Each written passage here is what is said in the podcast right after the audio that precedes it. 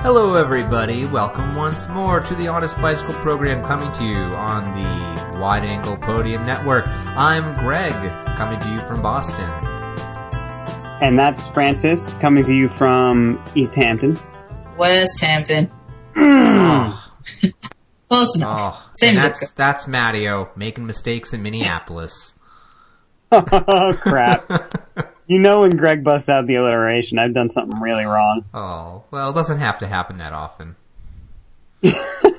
I'm, you know, I'm a firm but fair hand on the tiller of the of the SS uh, Honest Bicycle program.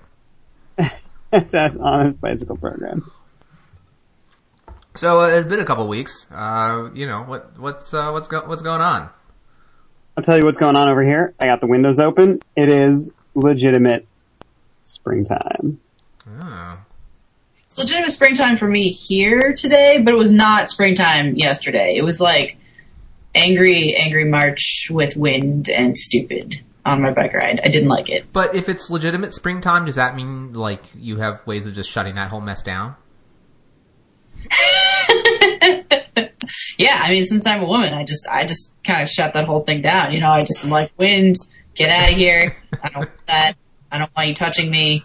Um, and then yeah, it just kind of goes from there. Outdated political references. That's our Uh, stock and trade. Maybe not that outdated. I don't know. Uh, tear down this wall. Yeah. uh, right. So I don't know. Over over in the um, professional uh, ranks, there's been big races happening, um, and that means big stories about big things. There's there's I don't know. There's been a couple major ones on for the men. We had the two big cobbled classics. Uh, so Flanders happened and Roubaix happened, and of course they're races, and we can talk about them. But where everyone's really flipping their lid is on disc brakes once more. Yeah, disc brakes. So the, the backstory for any of our audience who like doesn't know about this is that apparently Movistar's Francisco Ventoso crashed and says that uh, the gigantic flap of skin and muscle that got torn out of his leg was due to a disc brake and wrote this Facebook screed saying that discs have no place anywhere for anybody. Um, and now people are saying like, oh yeah, there should never have been disc brakes allowed in road racing and and it's like a whole thing. Well, he doesn't say no disc brakes for anybody. I mean, like he says in his note, he's like, yeah, I, I understand how it makes sense for cyclocross racers, which I think it does. Um, he's more so saying in the pro road peloton, it doesn't really have a place, which Yeah. yeah. I kind of agree with him. Given, I mean, given his, you know, given his logic, given his statistics that he voiced of like, you know, saying that there are, uh, what was it, like 26 total discs in the, uh, Paris-Roubaix, and, you know, what if everyone was on discs and crashing all over the place and slicing up arteries? hmm yeah. That would be a problem, but here's one of the weird things about his screed is that he says, oh, and then, you know, I got into the ambulance and, uh, Nikolas Maes from Quickstep joined me and he had also been cut open by a disc. Velo News reported that they like called Quickstep and they were like, so Nico Maes got cut open by a disc and they were like, nope, Nico Maes got cut open by something and he doesn't know what it was. Yeah. Uh. Goody. I mean, there's so many hot takes uh, flying around. And then the other thing that I'm having a little bit of a hard time with, like I don't really have an axe to grind. I don't really care who uses disc, disc brakes, where or when. But like, I look at these pictures of these injuries and I'm like having a hard time figuring out how Ventoso's like outside of the left knee got cut up by a disc. Full well acknowledging that like in crashes, you know, things are pretty chaotic and things go flying everywhere. It's just I would expect like the right side of somebody's body since the disc brakes are on the left side of a bike. Yeah, I mean, you know, I, I wouldn't, I wouldn't go all, uh, I don't know, some kind of investigative commission on. Yeah, I'm not like there was like a second disc brake on a grassy knoll. Yeah, like we definitely need a Zapruder film of of this incident, but unfortunately, I don't think we're we're gonna get one. I, th- it just this has just caused a lot of confusion because there have been like uh, rumors flying around that like the UCI had decided to immediately put an end to this testing period for disc brakes. Turns out that's not true. It's the CPA, which is basically the professional riders union that was making this demand that they do that, um, which is no different, in fact, from what they'd been saying in December. So it's kind of just another opportunity for them to, to say that. So the UCI hasn't actually done anything like that yet. Maybe they will, maybe they won't. Um, I can kind of understand. I, I, I don't know. My take on this, I guess, right? Hot take is Hot take. Hot take alert. Hot take alert. Word, word, word.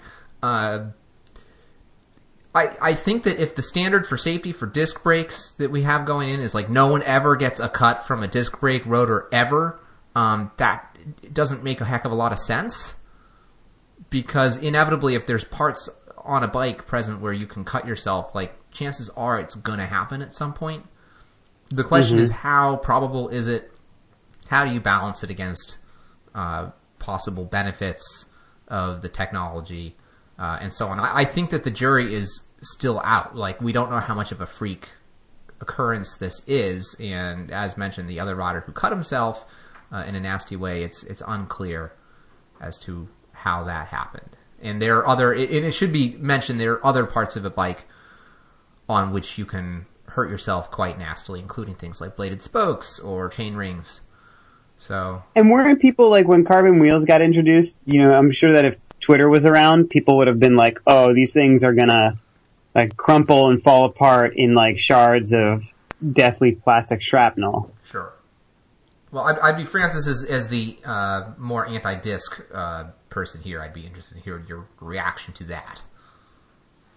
I mean, I'm not anti-disc. I just I see where he's coming Sure. from. You know, it's kind of like the the whole thing of like, well, it's it's not so much that is it definitely going to cause a lot of injuries. It's more so that you know these guys are racing and and women. Um, these people are racing in this environment that's already exceptionally dangerous and exceptionally dangerous conditions, and introducing another sharp thing into the mix when people crash, which I mean, face it, in the Grand Tours they often do, and they do it a lot. It's like Um, a competition in the Grand Tours. It's like, hey, everyone, like three, two, one, pylon. Who can make the biggest pile up? And I mean, like, you know, for the layperson, it's not an issue. I mean, it's it's you know, it's it's great for the layperson, and it sells more bikes because you know you have to have a whole new bike in order to have disc brakes, and so it's a great marketing technique um, as well. Um, to say one thing about it, but um, you know, I, I see where he's coming from the pro peloton. It's kind of like saying like, okay, so this job is already very dangerous. I'd appreciate if you didn't put things that were sharp in the way of my very, very soft flesh when I'm crashing. I guess that that's kind of the only the only thing I that kind of resonates with me because like I mean as I really like disc brakes. I think they're great, but you know, there is not going to be uh really a situation where I'm going to be in that kind of a large pile up in a cyclocross crash where I'm likely to be smashing into someone's bike. I mean, not to say that it couldn't happen because it certainly could. Dark grid. And I mean, like there, there's already a big sharp thing on the bike, like you said. I mean, there's there's the big chain ring, but um, yeah, it's just kind of like you know introducing another opportunity for serious injuries to happen. And you know, it's kind of the you know you get into the logic of like, well, you know, if if one person gets a serious life changing injury from a disc brake, is that too many people? And I'm talking like, oh, it cut someone's femoral artery and he bled out on the road. Awesome. Yeah, I, I and I, I understand where you're coming from on that and where he's coming from, and I actually do think that it's important to be sensitive to concerns about things. What has me kind of frustrated is all the hysteria uh, about the, the just that I've seen on Twitter the last like six hours or so. People are flipping out. They're crazy. Uh, one thing I mean, yeah, always want something to flip yeah, out yeah, and I guess you know, I, maybe it's kind of boring to be saying like everybody chill instead of demanding action. Um, but one thing I did actually retweet was a comment from uh, one of the Velocast guys, Scott, saying, "Oh, you know." Uh, UCI's reaction, and this is when it was kind of a little confusing as to who was saying, "Oh, we're stopping with disc brakes uh, in pro road racing," saying, you know, guy gets killed by, you know, in collision with a motorcycle in uh, a race, like, oh, you know, we're going to take a careful and studied uh, look at what's going on before making decisions, you know, versus with the disc brakes. We must ban the disc brakes immediately before they kill anyone. Um, and the fact of the matter is, whatever the cause is, like, and especially with something as actually tragic and awful as the, you know, this young man who died uh, in a bike race, in a professional bike race, after being hit by a motorcycle. Um, Antoine Demoitié. yes, thank you, um, Antoine Demoitié. Uh, you know, w- was something that really is, uh, you know, not to make light of this injury, but um, you know, much more serious when someone actually has a fatal injury. Uh, but in that case, you know, this first reaction of, all right, let's take a look at what's going on and approach it carefully is the right one, I think. And if you're going and hoping that the UCI is going to be like, oh, holy crap, we must immediately react by banning disc brakes right now, that's, um, huh. not that the UCI has this wonderful track record of, of taking a good studied look at something and like choosing the appropriate course of action, but, you know, you, certainly you want them to aspire to that, right?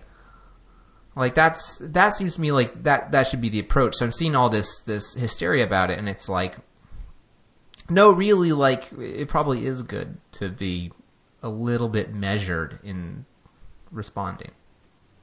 This is one of those situations where I'm pretty sure the three of us agree, except like we can all argue about the extent to which we agree with each other. Because like I, for some Let's reason, like agreeing. for some reason, like Ventoso's, I don't know, diatribe just sort of like pissed me off. But I do think that like road racing would be better without discs. I just think that this situation offers everyone like the opportunity to get further entrenched into the opinion that they already had before. Yeah, uh, yeah, that's actually a good point. Is that it's basically a litmus test. It's like, well, however you already felt, uh, this is going to intensify that rather than cause you to question it. And I have historically been pretty, I don't know, I wouldn't say I've been gung ho about disc brakes, but I've certainly been pretty optimistic about them and, and think that they're pretty cool and, and they make sense on road bikes. But on, you know, they certainly, I would agree with people who say they aren't really necessary on road bikes. And given that it's not looking like they're going to be lighter anytime soon or more aerodynamic, you know, if they're not in road racing, it's not the end of the world. hmm Uh, it's not a huge deal. So, you know, if, if that's what, if that is the end decision, I can live with that.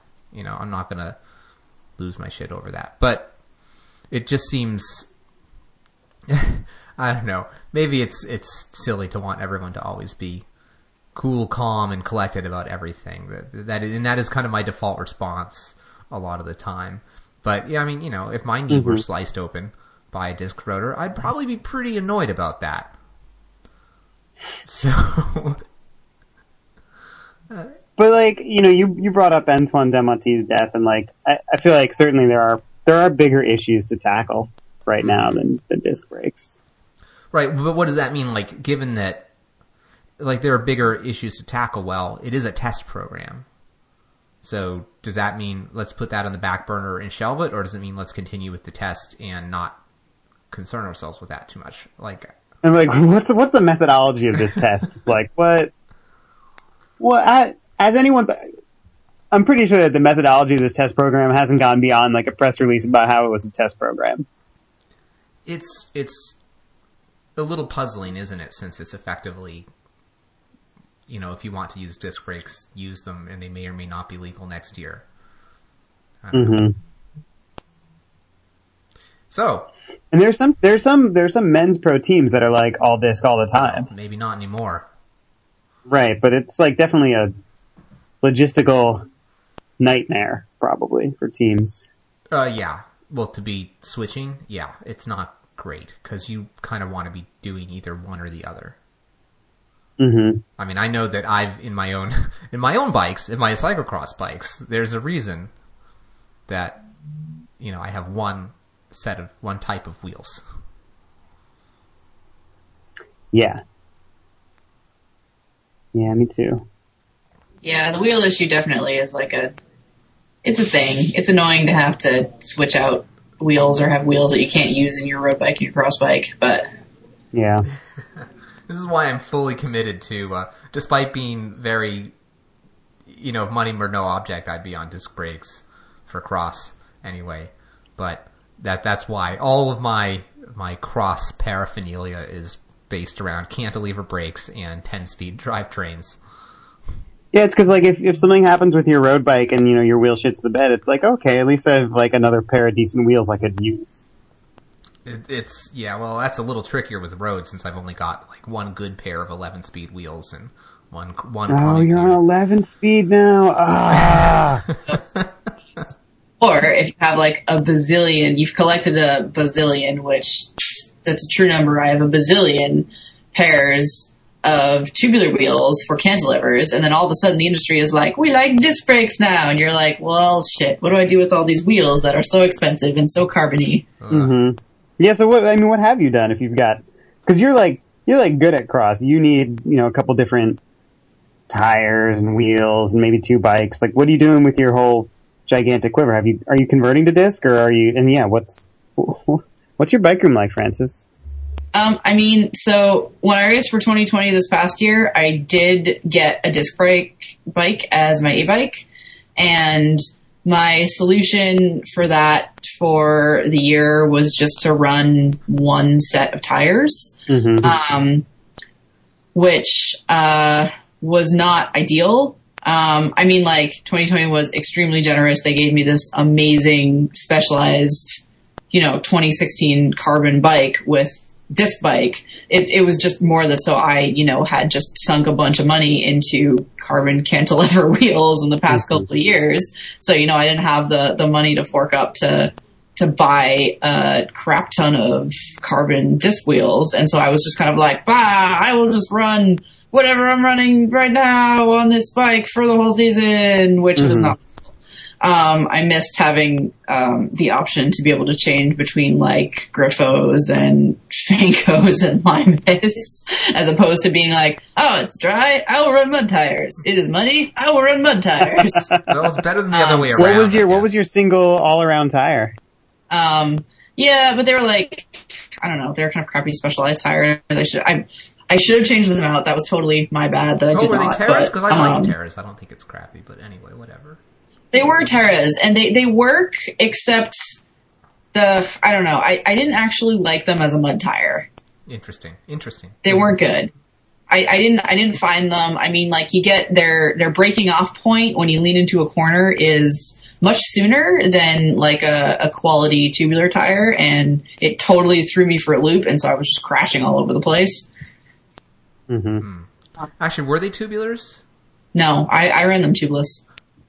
Oh, okay, okay. okay. Yeah, I, I ran them tubeless, so I didn't I didn't actually. I, my B bike had my like nice fancy carbon tubulars on it, but I didn't actually run that that often. Um, but it's amazing the difference those make, and like that's why when you're trying to race cyclocross seriously, you try as hard as you can to have an A bike and a B bike with matching tires on them and tires that you race consistently race after race because they really do like you know they they track differently and they grip differently, and so switching from a mud tire you're used to to a mud tire you're not can cost you you know a lot of spots in a race. So That's that is like in in with cross like you don't just learn how to ride a course you don't just learn how to ride a bike like you learn how to ride all of the pieces of your gear and i think that's one of the reasons that cross as awesome a discipline as it is is freaking hard to be like elite at because if you want to be competitive even if you don't have two bikes you need like three different wheel sets and Yeah, and a second bike tough. really helps you need that quiver of wheels and I mean like you can get away with just having like you have a quiver of wheels on your A bike and you have a B bike and it just runs mud tires and like if you want to race elites you can get away with that. Mhm. It's not ideal. but You can do that. Um but but yeah, I mean it's just like part of it is learning the tires you're going to race on because it's like it doesn't really do you too much good to show up at cross practice with totally different tread patterns and then race on your race tires and realize that they grip up totally differently. Yeah, and like by comparison, you know, I like we had our first training crit of the year last night, and like I had just glued up my wheels and tires and put them, you know, on my messenger bag and rode to the race, and I put the wheels on and I warmed up, and I was like, oh, okay, yeah, these are wheels. And you can't you can't pretty do much. that in cross, you know, like these are wheels, these are tires. Doesn't Yeah. work that way. It's actually amazing that, that Cross has is the you know this is the place where you go as a beginner that's you know entry level friendly and mm-hmm. you know it's not a big deal and run what you brung and and the irony of that is is kind of amazing because with you know with the road stuff it's nice to have nice stuff but the differences are so marginal. And in cyclocross the differences are not nearly as marginal. They're can be pretty tremendous. Yeah, the differences are huge. And And- it's like you can't even even like paying money for a set of of rubber doesn't you know gu- guarantee you're going to ride better. Because it's like when I switched over to tubular wheels, I remember being like, oh shit, I'm crashing a lot, and you know realizing because like they bend as opposed to just giving, and so it's like they bend, they bend, they bend, and then they give, and then you crash. um, and so you Yeah, and they feel very Right. different, so you gotta, yeah. um, whereas as like, you know, when you're in a criterium, you're like, ah, sticky, great, I will take this corner. one of the one of the like For best sure. road riders in my area like has a whole bunch of nice wheels and stuff uh and he likes tubulars but he doesn't like spending money on tires so he just um glues up those like $20 Vittoria rallies Why? Oh, and it's like oh, fine man. it doesn't stop him from winning lots of races um Everything I know is wrong. Everything is backwards. but like you know you you couldn't be a cat 1 doing that in cross that doesn't doesn't really work no, you can't be like, I'm gonna be a cat one, and I am going to race my, like, continental clinchers. I mean, you could, I guess. Uh, but like but it's not ideal. I mean, I did get a podium in a UCI race on clincher Michelin Mud 2s, so, dope Oh, There's but those are good reason. tires. but those It's are like- awesome tires. it's When was that? When did you do that, Frances? Like, what, four years ago? Five years ago? Long time ago. oh, brush your shoulders off when I was faster. Oh. When uh, when Francis Mourey, uh, oh my gosh, I just realized the parallel. When uh, when Francis Mourey was racing in the states, like before a, a Euro season four four years ago or so, he was just using mud twos, I think, or maybe like Hutchinson. Ti- yeah, I think he was using clinchers. Yeah, and Mud winning 2s are awesome. They're an awesome tire. pretty dope. That's good. I just got some. They came with my new bike. I have heard that they can be set up tubeless, which is cool, and I've also heard some people like sending them to FMB to make tubular tires. Oh yeah, I mean, that's like, with, Adam uh, Gray original. did that. Like he he stayed at my house one year before he did a muddy race, and I looked at his tubulars, and they were Dugast sidewalls with Michelin Mud twos glued on on the tread. It was incredible. Um, Wout Van Aert won uh, the world championship on Dugast tubulars with Michelin mud, as in the original Michelin mud tread. Yes, Awesome. That those were that was his tire. that's amazing. I mean, you, you just can't beat them. I mean, they're such a good like they're a great mud tire, and they're also like a good all around tire. I mean, they're not like you know as fast as a file tread, but So similar to the PDX. they look very different than the PDX. They have they have the like sort of much more like stepped uh lugs, but it's it's really like strong lugs, well spaced. That's how they're. well, they don't have like the nose line. In They the don't middle, have the like, nose line. just the series of noses. Yeah. Which this is like deep into cyclocross tire oh, nerdery. Oh Gosh, we're so sorry, audience. yeah, it's true. We're we're sorry. Sorry, I took us on a tangent. Sorry. I got No, it was- excited Tires are great. oh, that was a really terrific digression. Look at all oh the places you'll go. Well, no, I think I think I think that we're doing some good segues here. We're moving on. I think we've moved on from the disc brakes. I wanted to tell you guys. I I wanted to tell you guys about the new bike I got. Yeah, I got a bike. How about that? I. No, no one, no one else excited. I'm excited. I, Good. I too Good. am happy for you. Oh, good. Good. Yeah, I was, I was, uh, I was having problems. I was having, um, feelings and frustrations because I've, for quite a long time, a little over, well, about a year ago, I moved from being two miles away from my job to being eight miles away from my job.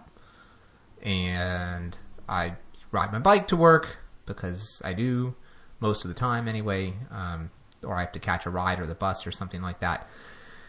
But I haven't really had a dedicated commuter bike, except that I have this like ancient Trek hybrid, which is not nice to ride for eight miles. Uh, not nice at all to ride for eight miles. So that that wasn't super great.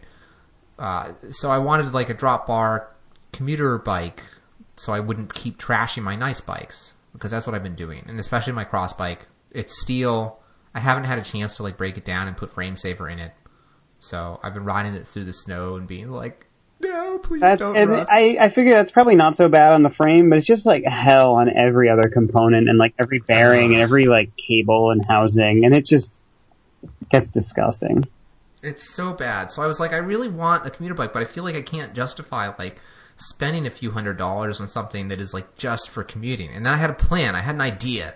I thought, well, if I can get a bike that I can also use as a pit bike during the cross season, but otherwise have it be my commuter bike the rest of the And it's like buying two bikes with only one bike's worth of money. Yeah, exactly. Exactly. So I went looking and that's what I did and it was it was quite exciting except that it was kind of annoying because I was trying to find something that would work for example with my uh, because I'm now that guy with two sets of tubulars and now I'm that guy with two bikes. And and I was like, okay, it has to work with my existing wheels, which means 10 speed and cantilever brake and ideally it would have eyelets for fenders and whatever. And I'm like, oh, this is difficult. Maybe the easiest thing to do is to like buy some, I don't know, all city macho man or surly crosscheck or something and, and build it up or whatever. I looked into that and it's like, okay, that'd be affordable. But I was like, I've already had a cross tank. Like, I, I don't really want another cross tank. You want a, a little like whippy crit bike for cross.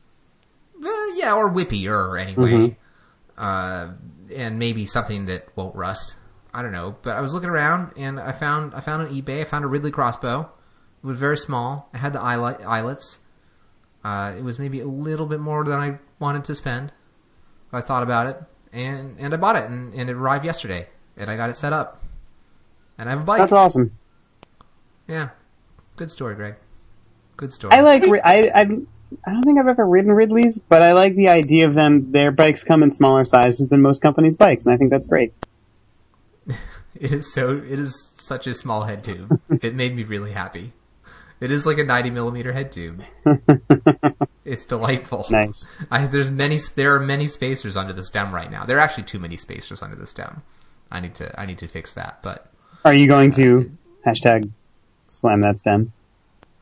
I am not going to hashtag slam that stem. Probably. I think that that would actually be too slammed. By the way, uh, hashtag slam that stem guy is on my team. He could hook me up with a bearing cover, Mm-hmm. but uh, nonetheless, did you guys know that? Yeah, he's my. I didn't know that he was on your uh, uh, a mate of your team. No. Yeah, he is. Cool. He's a good guy.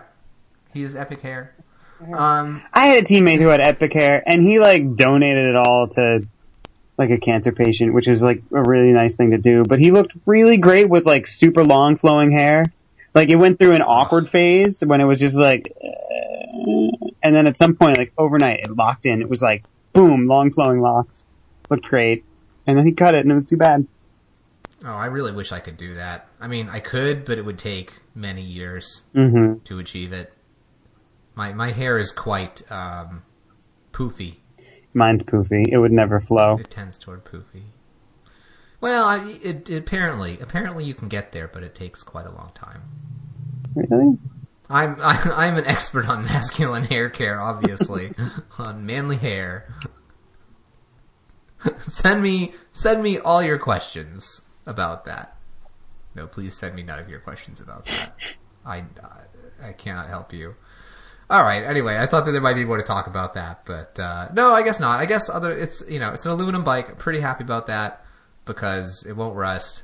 Uh, I thought it was going to ride like you know, it was made out of two by fours or something. It's actually not bad. It's pretty comfortable. I was surprised by that. Um, but yeah, anyway, so now I've got, now I'm the guy who has an A bike and a B bike. Uh, and it makes me feel kind of weird. That's all right. Just embrace But- it. I'm just gonna have to embrace it. I'm just gonna have to embrace it. Two bikes, two bikes, two bikes. I mean, it is kind of awesome. The, so the way I justified it to myself, it, well, in part was, you know, yeah, okay, so I've got two bikes, and I'm gonna be like rolling up to the pit, like ghost riding the second bike, looking like a masters racer. Uh, except that, because that's what they do. Except, except, you know, so many of those those master racers, nothing, not hashtag not all masters racers, uh, but you know, they have like their A bike and their B bike are like each five thousand dollars or whatever, and I have probably less than that total in both my bikes, so it's okay. It is okay. It's okay to have. I'm still a man of the people. you are still a man. You are still. Uh, you still have your place on the Honest Bicycle program. As an honest bicycle person. I'm relieved to hear you say that. All right, what do we got? Anything else? Like in general, Or I don't know, bike bikety stuff. I have this thought. I have this thought about how like it's been a really great spring classic season. Um, For a and, minute, I like- you were going to say it's been a really great spring, and I was going to be like, nope. You're wrong. I I don't even think about that anymore. I've been this is my sixth spring in Minnesota, and like it's just it's not even springtime until late May. Like up until late May, it's like it can just still be like 40s and miserable and raining. You just said it was legitimate spring, though. Uh, El Nino, I heard the capital El. Nino. Oh, I see. Yes. We have a very early springtime. I mean, we've had like snowfalls in May regularly. Ugh. And then, because I've been to Minnesota, it is still 800,000 degrees. Yeah, like oh, in the summer, in July and all, yeah, Ju- mostly just July. It's like okay, it'll just be like 100 degrees and super humid. It's not like it's any more pleasant. It's not like the whole summer is like perfect, like 80 degrees, sunny and warm, but not like totally like swamp pants situation. Nope. Still got all the right, swamp, anyway, full swamp situation. full swamp. Yeah. Right, anyway, so so you were talking about, what, spring classics? Uh, Before we... I thought um that like the Tour of Flanders and Paris Roubaix were some of the best races I had ever seen this year for the men's. And then I was thinking about how like for uh the women's world tour, like the Tour of Flanders is like the most prestigious and and the hardest race. Like all the racers seem to say like yeah, the, the Ronde is the hardest race of the women's professional calendar. And then I was thinking about how there's no women's Roubaix, and like, you know, in general, we hear a lot of women, uh, and a lot of people saying like, yeah, you know, like there should be, um, prize purses for you know, for a lot of cross races and for road races. Like it would be great to, you know, for women to like have a race, uh, with men's races. I don't think I've ever heard anybody say that about Roubaix. Which I don't have an opinion on. It just occurred to me. Yeah, that's true, actually. And then I also think about how like, you know, uh, people who ride well over the treacherous pave of Paris-Roubaix are like bigger people and how, you know, most of the women's peloton is like fairly smaller. That it would, it could be like legitimately awful. I mean, maybe. It's true that they're smaller on average, but it's not like they're, you know, aren't some. You know, there's there's certainly plenty of them that are bigger than me. What's up, Kirsten like- Build? We're talking about you. They're out there. I don't know. Hmm. But it's true. I don't think I've I've heard much talk about that either. I don't know what to make of that. Um, I'm sure that there are riders who would ride it. Yeah. Well, that's the thing. I mean, if there was, then people would ride it because it would be prestigious and you have to. I mean, but the real danger for having a woman ride Roubaix is that, you know, at any given moment we could be pregnant and possibly the cobbles may cause the baby to just fall right out. I'm pretty sure that if, if we take the like 1970s like marathon organizers word for it, like your your uterus would fall out, right? Oh, absolutely. I'm, Just I'm- at I- any like, moment, it could just like secondary to if you already have a baby in you. So I mean, like on orders of magnitude. I, I agree with you though, Matteo. I agree. My uterus could just pop right out and roll down the pavement. yeah, It's it's a danger. yeah. It is very, it is very loosely secured inside the body. I, I after believe that the medical term is clothespins. That's what's securing it. Clothespins. but I mean, I'm not a medical professional. This is just what I've read. So you know. But So, I don't wanna get- concerned for women. Yeah, or actually, I do want to get technical because I always, I always wonder about this because you know the discussion of of, of uteruses falling out is great, great. they're not actually held in my clothespins. It's okay. oh, is that so? Well, no, I mean, I always wonder More of about a binder this. Uh, clip. Yeah, exactly. I It's stronger. Well, yeah, binder. Well, I, I do always I always wonder about this because I've you know I've heard many times this thing about the uterus falling out, and that's what they thought. And I'm thinking like, well, there's only kind of one way for it to go, right? Does this effectively mean that people think that you're going to give birth to a uterus? like, it. I mean, in the I'm trying to be as uncrass as possible. I'm imagining this really bloody, just like disemboweling situation Oh god. where just like your uterus falls out and then it's like a hole and just like everything falls out after it. Ugh. There's just Well, that's- no viscera to hold you in place or anything. It's just like your bottom of your body just vomits out everything else, which would be very unpleasant. Is- So I understand why they don't want it to happen. this is actually getting this is like been so much more horrifying than I imagined when I first brought this up, and I kind of regret it. Greg, you wanted to I- talk about women. I'm. This is real talk. This one, this took a turn. I didn't edit this all out. I mean, We'll you know, it it's like post. we can really just Oh kind of shut that whole thing down, though, if we want. oh, that's right. How about we shut this whole conversation down? It's not, it's not going the way I wanted it. Did you guys think that the spring classics were really awesome? Yeah. Yes, I didn't watch Roubaix yet, but I feel like I should. Oh my god. I mean, I, I put in the effort to watch Roubaix, and then I was robbed of the ending when the feed totally fucked out on me. Oh god. Well, that sucks. It was Hey, I was racing my bike Sunday morning, so Yeah, well, I was drinking coffee and eating pancakes, so waffles over here, but respect Knuckles, Frances. Respect Knuckles. yup, yup. Ah, I just punched my computer screen. Damn it. It probably had it coming. The Honest Bike program gives you a pound.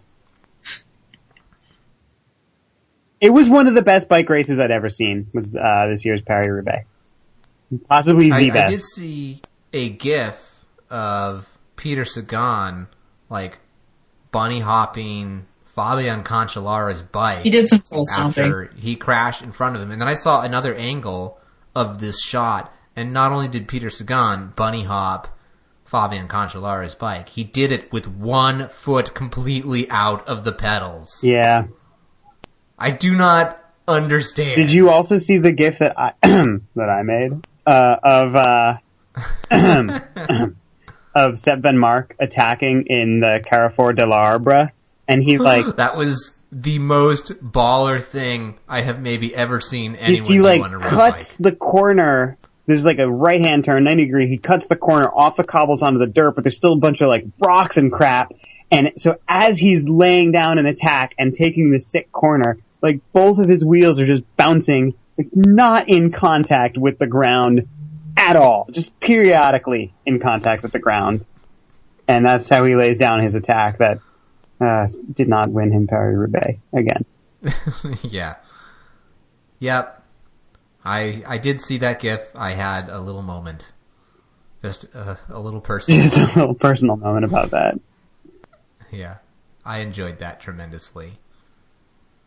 Because that was a cyclocross thing. The coolest thing ever. The coolest the coolest race. No, I don't even know if that was a cyclocross thing, cause like in cross you're usually all about like staying like lots of contact to the ground, and this was like, he was just bouncing all over the place. Oh no no! But the coolest thing in cross, whether you're racing, or whether you're watching other people race, is like your front wheels kind of just doing things, and you're just like, whatever, I'm gonna keep riding, and my front wheel's gonna do things, and it's cool because I'm an awesome bicycle person. and like that's, you know, especially when you see someone doing, you know, a super muddy race over in Belgium or whatever, and they're like railing these muddy turns and their wheels everywhere, but they're going like 30 miles per The bike is just like wandering around underneath good. them. Yeah. Yeah, and that was like that kind of moment, but like in Paris Roubaix. But that is like the kind of thing that if you can pull it off in your own cross race, like it's you know you feel like a hero. It's awesome. So it's, it's it was cool to see. I don't It was great. I was just thinking about how I don't do hero moves in cyclocross. Maybe Frances does. I don't know. Cool moves in cyclocross. I mean, that, that happens all the time. You watch cyclocross? Yeah, no, but I don't uh, do it very well. I'm pretty bad at it. Your cat too. The cool moves in cyclocross that I do are usually over the handlebars, so. Greg, I'm a Midwest cat too. That's like an East Coast like four with promise. I don't know if it's that bad.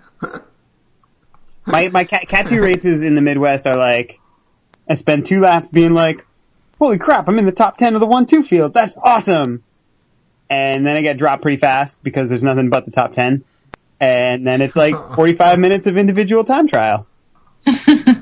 On dirt. Oh, Well, Oof. And then I take a hand Well- up and then I get DQ'd. DQ'd for a hand up. They're doing that out there. Uh, it happened once, and in the official's defense, I did jug a beer right in front of them on the course. oh come on, Uh, man! They're not even that. You'd think they'd be bigger hard asses in New England about that, but they're kind of not. Well, I don't know. Chugging a fit beer right in front of the. Maybe I'm just thinking of like ice weasels, which is sort of a special case, and not USAC sanctioned. Ice Weasels was just a shit show this year. It was awesome. Secret Woods. It was Secret Woods.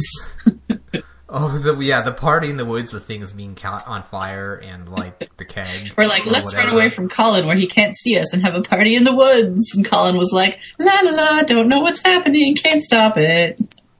My main memory of that race is that I crapped super hard for some reason. I had like just physically a terrible race, so I'm like cruising along at the back of the race with my friend Dan, and like someone hands us a bottle of this rogue Sriracha ale, and like passing this bottle of Sriracha What? ale back and forth between us. Yo, the whole sriracha inclusion in everything is getting out of control. It's worse than pumpkin spice right now. You know, actually, I had a really good idea for a, um, a product. I was thinking of Sriracha toilet paper. I think it could go far. Frances, I can. I there's a small flaw in your plan. No, I, see- I see no flaws. I see no flaws. I see flaws. yeah, I mean, on the plus side, the toilet paper is probably already red, so Uh, I mean, it was you don't have any horror moments. or I was going to go with uh, Sriracha hemorrhoid cream, but I'm That that would be appropriate, you know. It's sort like you remember that scene in Rambo when he cauterizes his own wound by like opening up a bullet and like pouring the gunpowder on his wound and then touching some fire to it. oh, but that's just awesome. It's like to Like, say like in- you know sriracha hemorrhoid cream would be the same, right?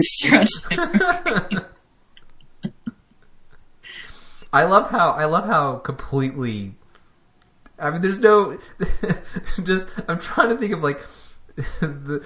Uh, this is not a uh, cauterizing solution that is known to medical science that Rambo came up with, but because it's an action movie, it works. I'm pretty sure that like every like war movie that's about a stranded warrior involves that exact action. Like I watched The Revenant because I wanted to see Leonardo DiCaprio eaten by a bear, and I was not Um, I disappointed. bad.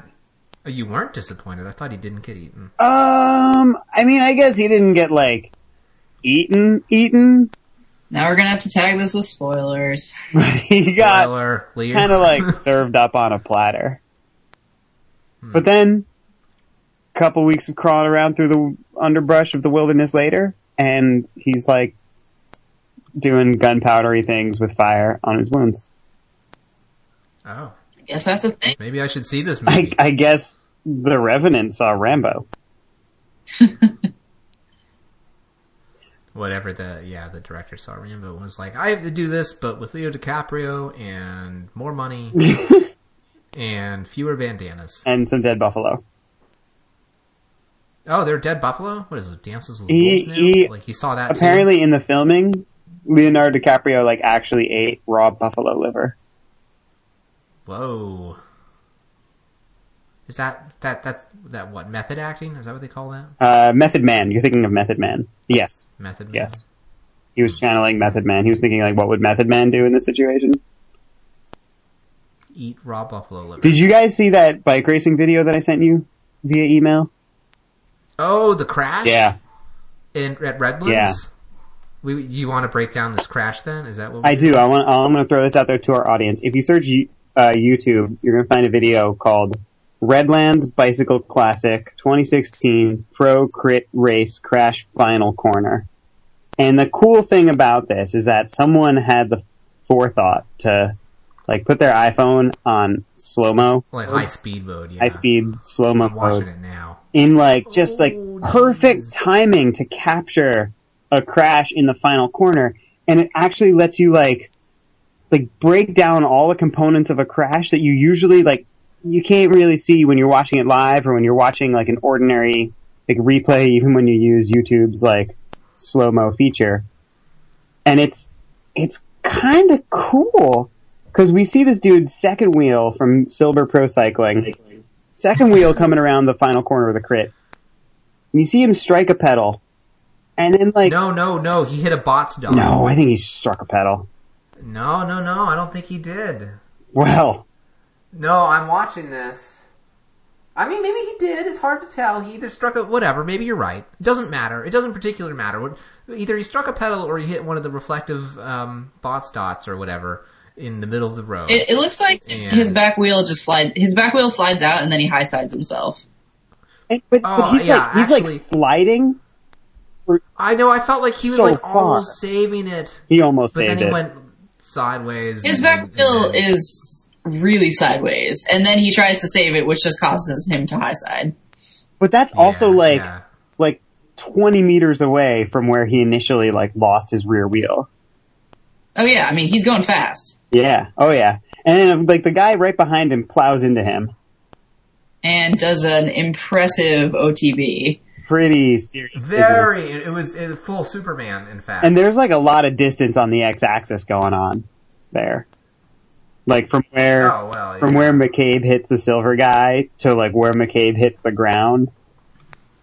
And then we got some people sneaking by on the outside, but we also have someone from behind who sees this happening and just like lays down the bike like way before actually getting into the crash. So know, this is regrettable. Like like losing control in anticipation of a crash. That's a bummer. I think that that I think that guy grabbed a handful of rear brake. Yeah. is what happened. And then- yeah, And then, like, this is, and we're like probably a hundred feet past the crash at this point. There's like a bike bouncing around, like without a rider, like pretty far away from the riders. yeah. Oh, so many. Yes, oh boy. So A much people ow. ended up on the ground. So much owl. There's a lot of owl going on there. I don't think there are any Well- serious injuries, but it's it's so fascinating to like break down all of the pieces that. Oh god, I'm watching right now, and the guy who went over the bars is like lying up in a little huddled ball, and then this other guy crashes and just smashes into his. Right he's like, on top "Bye." him. oh, Yeah, I think that was Travis McCabe. ouch! That was Travis McCabe. Ouchie McOuch. Bonk. Yeah, So much smashing. yeah. I this man lo- just at the speeds that they're going, losing losing wheel when your second wheel on, on the final corner of a pro racing calendar crit. It's just like, That's a that's a damn shame. yeah, that's gonna go badly. I got there are some things that like should make you feel sad about bike racing for a long time. Like I got I got popped from the winning break of a of a pretty like major regional track race with like a lap and a half to go. Ugh. And I hope you know I, I assume that this rider is feeling like kind of the same thing of like I was second wheel like final corner Redlands crit pedal struck and that was it. Yeah, bad and, ru- and ruined a bunch of other people's day too. So Yeah, a whole pile of other people. yeah, so everyone's Uh, mad. oh god, I'm just watching that guy go over the bars and like stick his hands out, and it's like, let's break my collarbone. It's a good way to have that happen. I mean, I guess if you're gonna crash, at least you're gonna crash doing something badass. I hit a guy this Sunday, literally crash himself on my back wheel for no reason at all. Nice. Just I was I was riding along. I was riding along. I was like sixth wheel in this Peloton, and my bike moves like starts going to the left really hard. And I was like, Did, was there just like a big wind gust because we were near the coast? But no, no, no. It I, that, then I realized I was hearing a tire rubbing on another tire. And I was like, oh, I know what's going to happen next. Oh. Ugh. I had an over barns crash last summer that was at the Exeter Criterium that was particularly oh. ugh. Yeah, Frances, I think that I have like the, the photo of you going like upside down over the finish. Oh yeah, I'm Or maybe in a ball or whatever. I'm in like a ball cannonballing across the finish line and my bike is hovering above me completely upside down in the picture. it's the best picture ever. Oh, that sucks. Although accompanied by much pain. Ugh, I remember just like, I don't even know how I went down. All I remember is smash and then like hitting the ground and rolling and sitting on my butt across the finish line and being like, ow, can't breathe. Was sprinting. Now I'm suddenly sitting on the ground. But you did the rest of, of Crit Week, so Yeah, no, I mean, I, I was, I was okay after a couple days. Someone sat on my ankle as they were crashing, so I couldn't walk for the rest of that night, but then it was okay. Lost, lost some skin. That- you know. they were crashing and they thought, I'm going to sit down on this comfy an- ankle here. Well, by sit down, I mean sat down at speed. I w- w- uh, last year when I was at Tour of America's Dairylands, which if you're lactose intolerant is the Tour of America's Diarrhea Lands. Um, and Oh, and yeah, like A plus joke. uh, yeah, I've done it Okay. before. The key to humor is repetition, you guys. oh, is that The key to is? humor is repetition, you guys. funny. The key to humor is repetition, you guys. Go on. Um, and someone crashed on my back wheel and there was a really big chain reaction in the field. And coming around on the next lap, I overheard the announcer say that they were going to be pushing in crashed riders from the pit 12 at a time each lap. And it was, and it was like five laps. They kept pushing riders in. Oh, wow. Okay. That's, uh, pretty special. Yeah. There was like the saving Private Ryan of crit crashes. There was a pretty the, the year I did uh, Athens Twilight and uh, didn't make the amateur final because of uh, a big pileup that bent my wheel. Got to witness in said amateur final one of those giant pileups of. Uh, there's just a big stack of bikes and bodies on the road, and dudes just kind of flying into it and being like, "I'm gonna throw myself down on this cushiony mattress of bicycles." like, hmm. And, you know, cut, cut, cut themselves open on disc rotors. to bring it full circle. To bring it full circle. Which is probably, probably where we should, um, wrap it up, actually. Although, you know, probably, probably have about 10 minutes of, uh, misguided discussions of, uh, female anatomy that I should edit out. Can, can Talk we, about that or bike crashes for the next 10 minutes. Can we, can we end the episode with 10 minutes of dead air? no, me saying Um, something Mario- about the female anatomy and then 10 sec- 10 minutes of dead air. Mario, I'm, I'm going to blow your mind. Ten minutes of dead air has is how every podcast episode ends.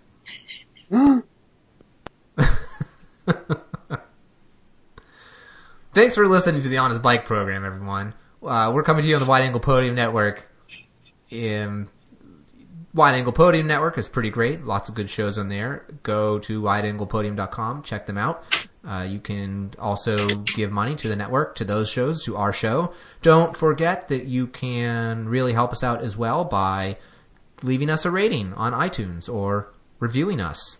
Uh, we really appreciate that. Uh, shoot us uh, a line, email us honest bike program at is it honest bike program? Yeah, honest bike program at gmail. And we will respond to your email on the air. Uh, we haven't done this in a while, but we might, and that'll be fun for you and us.